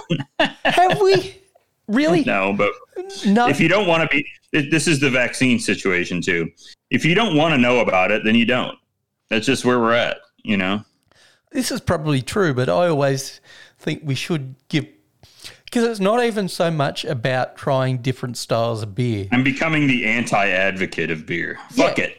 Fuck The it. fucking, I just want to fucking drink. God damn it. But my my question about this is a lot of breweries have a strength and it's not necessarily the strength they market to. Right. So I want to actually try their their sort of spectrum. I don't want to try every beer that they've got, but I want to try a spectrum of their beers. So that's why I need the flight. When I go to a place see, I I know you can I'll, just- I'll you never can have. small pour that. You can just you can small pour that. yeah, but give me a can- curated experience. Give me Yeah. The perfect version of that, and then I can go. Okay, that was killer. I want more like that. Give me a small pour Yep. of that that's similar. Give me a small pour of that that's pretty much similar. That is your brewery's wheelhouse for me. That's the value of the tasting flight. Because All right. But we got to curate it. That's I argue that I, I stand I stand with you on that. We need something structured. Three Floyd, like I said, Three Floyds used to do it, didn't bog him down because it was structured. In which case, people would say, "Well, I don't really like this type of beer. I don't necessarily want this, so I will just get myself something else." You know. And it also makes it easy for the server because they're picking up five beers at the one tap. It's it's the Well, same they amount know of they know it's one. They know it's one, two, three, four. The Yeah. flight beers are one, two, three, four. Bang, bang, bang, bang, bang, out the door. You know. Yeah. Now they're like the guy. The lady's like three, uh, fourteen, uh, 14 22. You know, like fuck me. Oh yeah. Oh, and this one's actually on draft in the back, so I got to go get it. I'm like, God damn it! I was losing my mind. Um, but you know, you're right, Tony. I do just think I'm special, so I want my fucking beer, bro. Jesus Christ, taking forever. Um. All right, Tony. That's enough of me just complaining. Actually, it's not because that's all I do on this show is literally just an hour and 45 minutes of us bitching. Um, let us move on to uh, everyone's favorite segment. It's time for our game this week. It's a rousing round of Untrapped. no, it's not. I'm going to put a little audible. You skipped an, uh, over something in the show notes, and Oh, I want me. Your full. Um, you're in a hot take mode. Give me your hot take on the Boston Celtics key player that's going to make Oh, the God. season. Enes Kanter. Two minutes. Griff, you have the floor. Two minutes. I can't talk for two minutes on this, but I, I do believe 20 Enes. Kanter. I do believe Enes Kanter is a is some kind of CIA plant or something at this point. Um, to uh, and he's he's he's parroting all of the same CIA CIA talking points, which is China bad and Venezuela bad. LeBron So you got to give it up for that. What's that? LeBron bad. LeBron bad. Yep. So he's he's got his mind out there on on all of the favorite U.S. government uh, topics. He hasn't. once he goes in on Cuba, I'm gonna know that we're locked in there. Um, he seems like he's just a. Uh, uh, he's he's gotten paid off by some kind of agent or something. I don't know. No. But to be honest, he was always kind of like this. But I think he it feels it feels weirdly more directive now. Like somebody told him, like, can you go back to doing all that weird shit you were doing? Especially now that he's out of Portland. Now that he's in Boston, they really got him on it. Here's the thing: nobody likes Enes Kanter, especially his teammates. I've, you know, I've got a soft spot for the Utah Jazz, especially Joe Ingles. Big fan of Joe Ingles. He's he's like a poor man's Josh Giddey. Um, and On a rich man's team. this is true. Uh, hey, Josh Giddey back in the lineup, they win. Josh Giddey out of the lineup, they lose by record margin. Like seventy by seventy five points. But this is just Enes Kanter going full grifter mode for me. This is not uncommon for, for for sports people to do. My favourite example is the sports journalist Jason Whitlock. I don't know whether you ever saw Jason Whitlock. I think he Oh, was I out of out of Kansas, City. Yeah. Um, he has gone full Blaze Network these days. Not Fox oh yeah, he's a fucking nutcase. Yeah. Yeah. Used to be a sports guy on Fox Sports. And as I said, Kansas City back in the day. That's that's where he got his start. Um, never played any sport, but he's gone like full right wing grifter. He's like um, Diamond and Silk, but a solo version of those guys. And um, I think Enes Kanter knows his playing na- days are numbered because, hey, Boston may have two centers in front of them, but they're not like top centers. They're not top 15 centers in the NBA ahead of him. Uh, and he's played in 11 games. He knows his time. He's moving. He's moving real bad. Yeah. He's moving around real bad. Yeah. His time in the NBA is done. He needs to get paid still. So he's going to rename himself a la Meta World Peace or my, my favorite, Lloyd Be Free.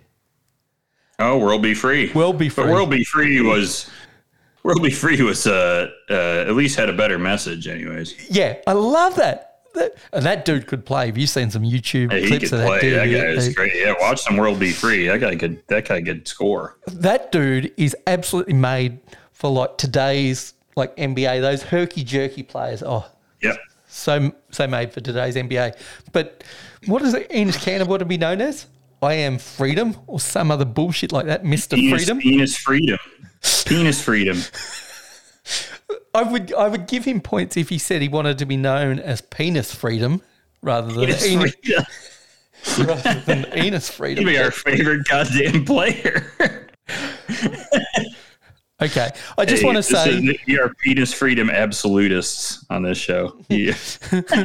Me and Steve Miller are penis freedom absolutists. that is all the NBA talk for today. But I'm just saying, seventy point loss to Oklahoma City, and then Josh Giddey gets back in the lineup and they win.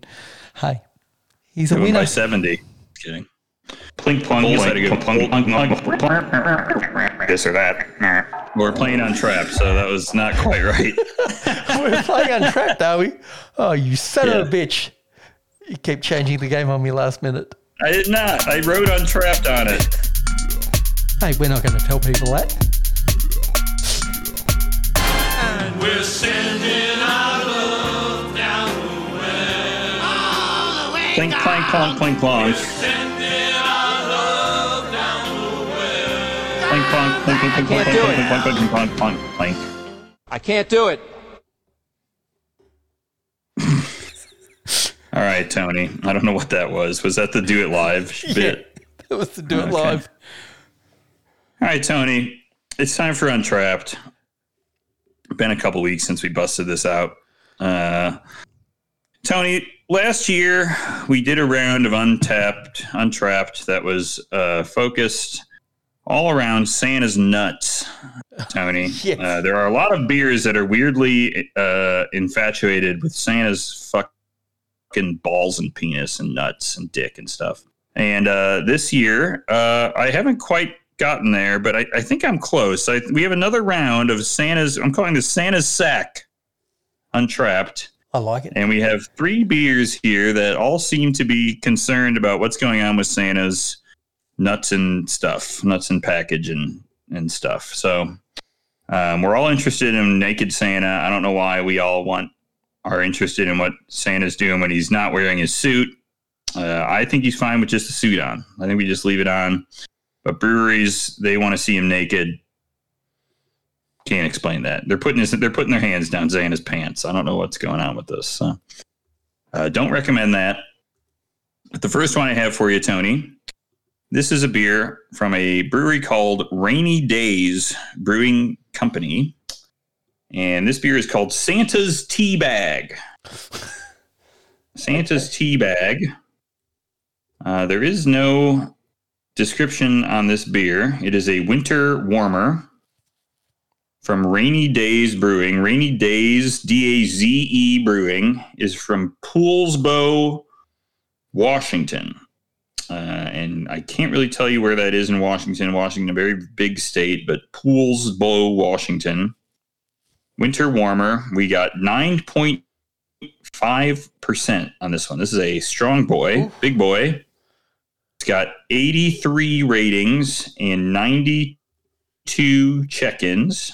I'm trying to find if I can dig up a review of this that can tell us a little bit more uh, about what this beer tastes like. And I'm having sort of limited amount of luck to find this. Uh, let's let me let me try one let me try one more time. Uh, yep, there it is. Uh, yeah. Mm. There is not a lot of descriptors. Uh, okay, Iron Lily J at the Best Western Plus says yum. Santa, uh, how about Jones in for beer says Santa, you dirty yummy man. So how's that do for you?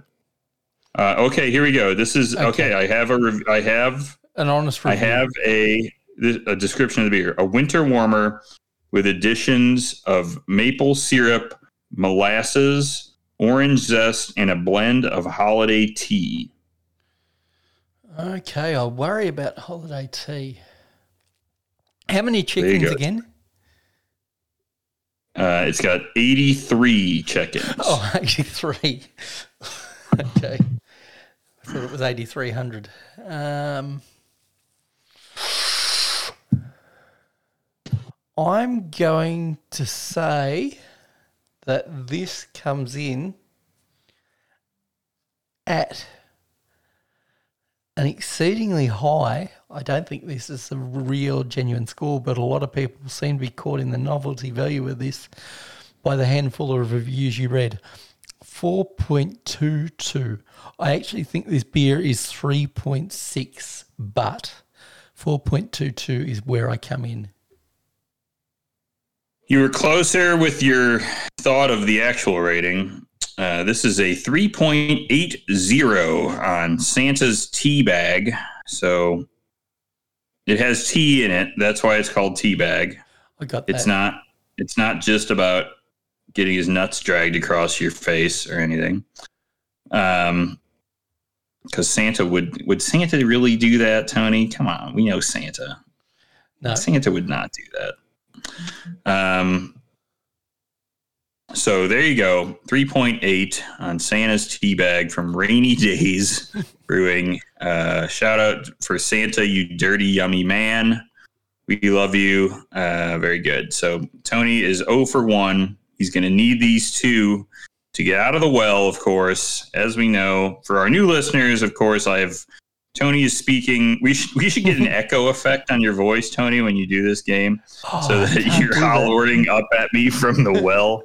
Uh, but of course, you're you're down in the well. You're you're you're hollering up at me. Tell me more about the tea bag. You know, uh, and I'm telling you Tea what's bag, going on. tea bag, tea bag. Tea bag. Yeah, right. Exactly. So next one I got for you, Tony. This is just called Naked Santa. We got Naked Santa by Bowling Green Brewworks. Now, I can't tell if this is from the Bowling Green in Ohio or the Bowling Green in Kansas. Uh, let's see if I can find that. This is also a winter warmer. It's from Ohio. Bowling Green Beer Works in Bowling Green, Ohio, which I believe is where Bowling Green University is. Uh, I'm sure you're familiar with MACtion, Tony. You love the MAC conference. Yep, Um, I'm familiar. this is 7%, 48 IBU. This has 168 check ins. Uh, yet another one without much description to it. This just says winter warmer. Gabe K says, best Christmas beer I've had. Um, Robin P says, one of my faves and a little Santa man. Very nice local winter brew. Hints of clovey spice is yummy. Coolest can ever. Coolest can ever. Let's look at this can. It is uh, Santa.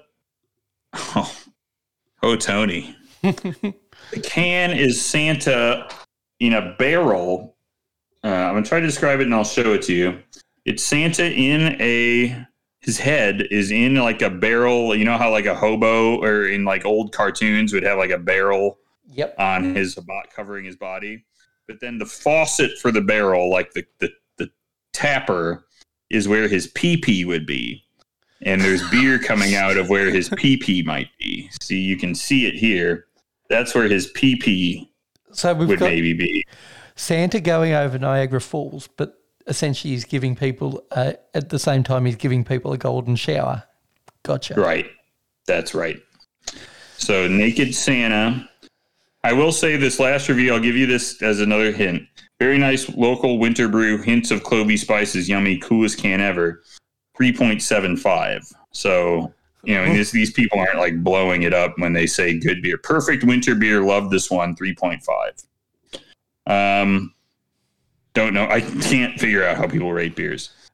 Um, No, this, I'm not going to get out of the world today. I don't think this is good. I think you are giving me an honest hint. I think this comes in at 3.42 on the Untappd scale. I'm not going to go into any more detail about that. I don't think this is a good beer. I think people love the can. It's a local bre- brew house. They won't trash it. But yeah, 3.4, whatever I said. Brother, you went too low. It's 3.83 on this one, too. Naked Santa has a 3.83. Tony is spending the holidays in the well. Uh, that's okay. Nobody wants to be around their family, anyways. No, I've got lots to Uh, do. yeah. You know that. It's Yeah. been a while since I've been down there. Probably My house cleaning. my family, Gianna Michaels, and uh, you know, I name another porn star. I don't know. I can't. Riley Reid is that a porn star? you know it was. I know my porn said. stars. Yeah. I know my I know my porn stars. Don't worry. Uh, Naked and Naked Santa, he's down there too. he's doing his thing. By the way, Uh, all right. I just got an e- yes. email from Monique. Did you want to guess where Monique is from? My personal North Pole. from Deeds Brewing. It was just my invoice from Deeds Brewing. Oh yeah. Congrats. I You're bought gonna that get this six-pack. beer. Yep. Delicious. 122 Australian dollars. That's actually not that bad for what you're getting. No, lucky I won at poker this week. Because that Australian beer is expensive. I've been looking at those fucking Richie's sale papers. Fucking hey, man. Not cheap. Lord. We pay tax. It's a wonderful thing, Yeah, tax. yeah, yeah, you do. Um, not here in Nevada, brother. We're rolling. We're rolling free and easy. I'm paying the gambling tax. Yeah, Um, but we have to pay that fucking room service charge No, yeah, and that's right. Yeah, yeah. charge. Resort fee. Resort, Resort fee. fees. Yeah, you're eating that. That's our tax. That's your tax. Gross. All right, last up, Tony. For funs and, for shits and giggles, uh, funs and laughs. Santa's. This one's called Santa's Package. Santa's Package by Lost Rhino Brewing. Uh, this one, uh, you're you're looking at a rye beer, Tony. This is from Lost Rhino Brewing in Ashburn, Virginia. It's a Belgian style rye. This one's coming in pretty dry. They they use that active Belgian yeast on this. This is a 5.5%, 26 IBUs. Um, you've got 100, no, sorry, 260 check-ins. Um, there are some people who enjoy this beer. Somebody just checked in a 2014 of this beer. That is not good. That is 5.5% Belgian rye pale ale. I um, do not think you should check that old of a version of this in. Um, 2013, aged well. Oh, that's from December 27th, 2014. Okay, at least it's not that. Um, it's minty, not bad, but odd. Don't like. Don't like hearing that. It's like Somebody a says- shamrock shake, but I'm not sure how much shamrock or shake is in it. Parker S says, like it overall, good spice to begin with, and the barrel aging gives it complexity. Very crisp finish, 3.5. Uh, very festive from Ryan B. He gives it a four. Barrel aged, much better than I remember, 2.5. From Sean F. Much better than he remembers. How, 2.5. did he Yowza. think this was a clove beer that you had? The Altoids beer? Complex notes of chocolate and licorice, very interesting. From KTB. I'm thoroughly confused. Is this a mint beer or is this a chocolate? No, I think this is just a spiced. I think this is a spiced Belgian rye. That's what I think Ooh. it is. So spiced Belgian rye from Lost Rhino Brewing in Ashburn, Virginia. 260 check-ins, 5.5%. What do you got, Tony? I'm I'm going to stay in the Santa's, package. Santa's package comes in at the low threes. You've given me these might be bum steers, but I'm going to say this comes in. I keep getting lower with every score. It hasn't done me right yet, but I'm going to go three point three eight. All right, Tony, you're getting. I'm giving you the freebie for your own one for three because it's a 3.49. That's a tenth. Yeah, that's we'll let you have it. 3.49 for Santa's package. People do not like taking down Santa's package. See, I thought the fun way of, of doing like a, a a Santa semi-sexual hmm. naughty beer would to be to do a gose. That would be the way I would go, like a cherry gose. And, And what they would you call it, Tony? um, come see Santa. Santa's nut. Uh, the the joke is that Santa or Santa's piss. Santa's piss. Just go full out. I'm sick of all this like in, in- weird innuendo. It's very stupid to me. This Santa, oh Santa's special nuts. He likes cinnamon nuts. Um, just Santa's piss and Santa's cum. That's our two beers from our brewery that we're making. if Santa pissed, he would piss cherry gose. And when Santa when Santa has to blast one off, it's uh well, we know it's pastry stout. It's Horus. Of course. So it's just we know that. Um all right, Tony. I think that's a good way to end our show. Uh Tony, why don't you tell everybody uh, how they could find us on the famous beer website that we were just talking about, Untappd? Untappd. You are, are, of course, Griff AD on Untappd. I'm St. Moz on Untappd, and we check in beers all the time. Not from time to time, all the time. We're constantly checking in stuff. Um, I can't remember the last time you che- checked in a beer that was minty, so you need to lift your game there.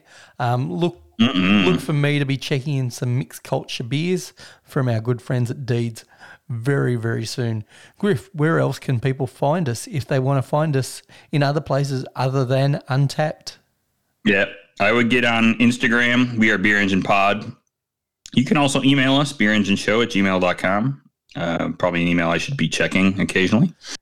And if you would like to come hang out in our Discord, that is the place to be. If you like this podcast and you are not in the Discord, you are missing out on most of the content that we post or talk about or do anything with.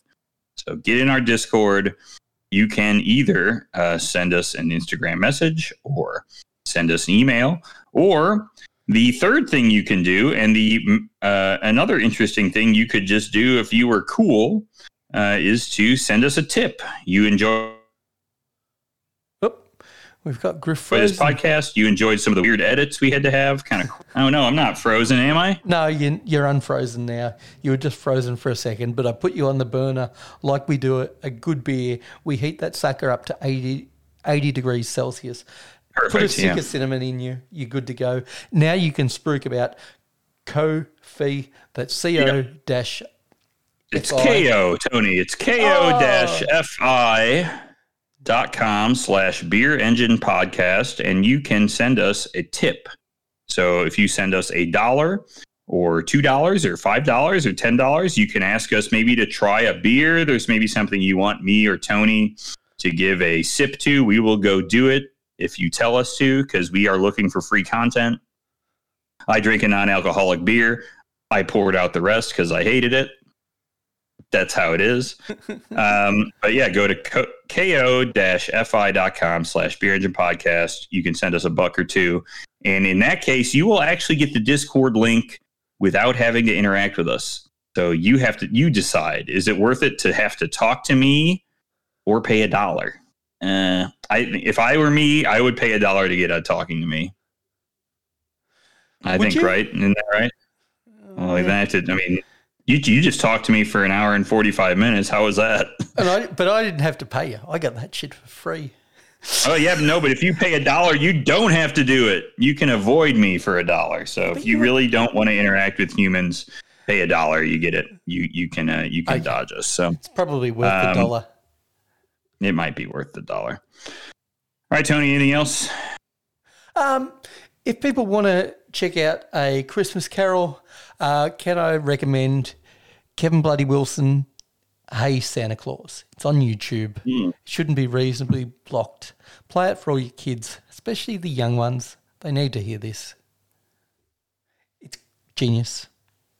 I wish I the perfect thing for me to say would be to recommend some kind of Christmas porno or something, but I really have never actually been into I've never watched any sort of holiday themed porno. It's never been a thing for me. Maybe that's maybe I, I don't know. That's Maybe just, you need to try me. it this year. But can I um, tell you my favourite lyric from, well, one of my many favourite lines from Hey Santa Claus. Sure. Hey Santa Claus, you cunt. Where's my fucking bike? Delightful Christmas Right. Santa Santa's got some Santa's got some fucking shit to answer for, and I agree with that. I can't argue with that. So He sure does, see what you're especially at the end of the song. all right. All right, we'll we'll we'll get on that. All right, gang. We'll talk to you next week. Later.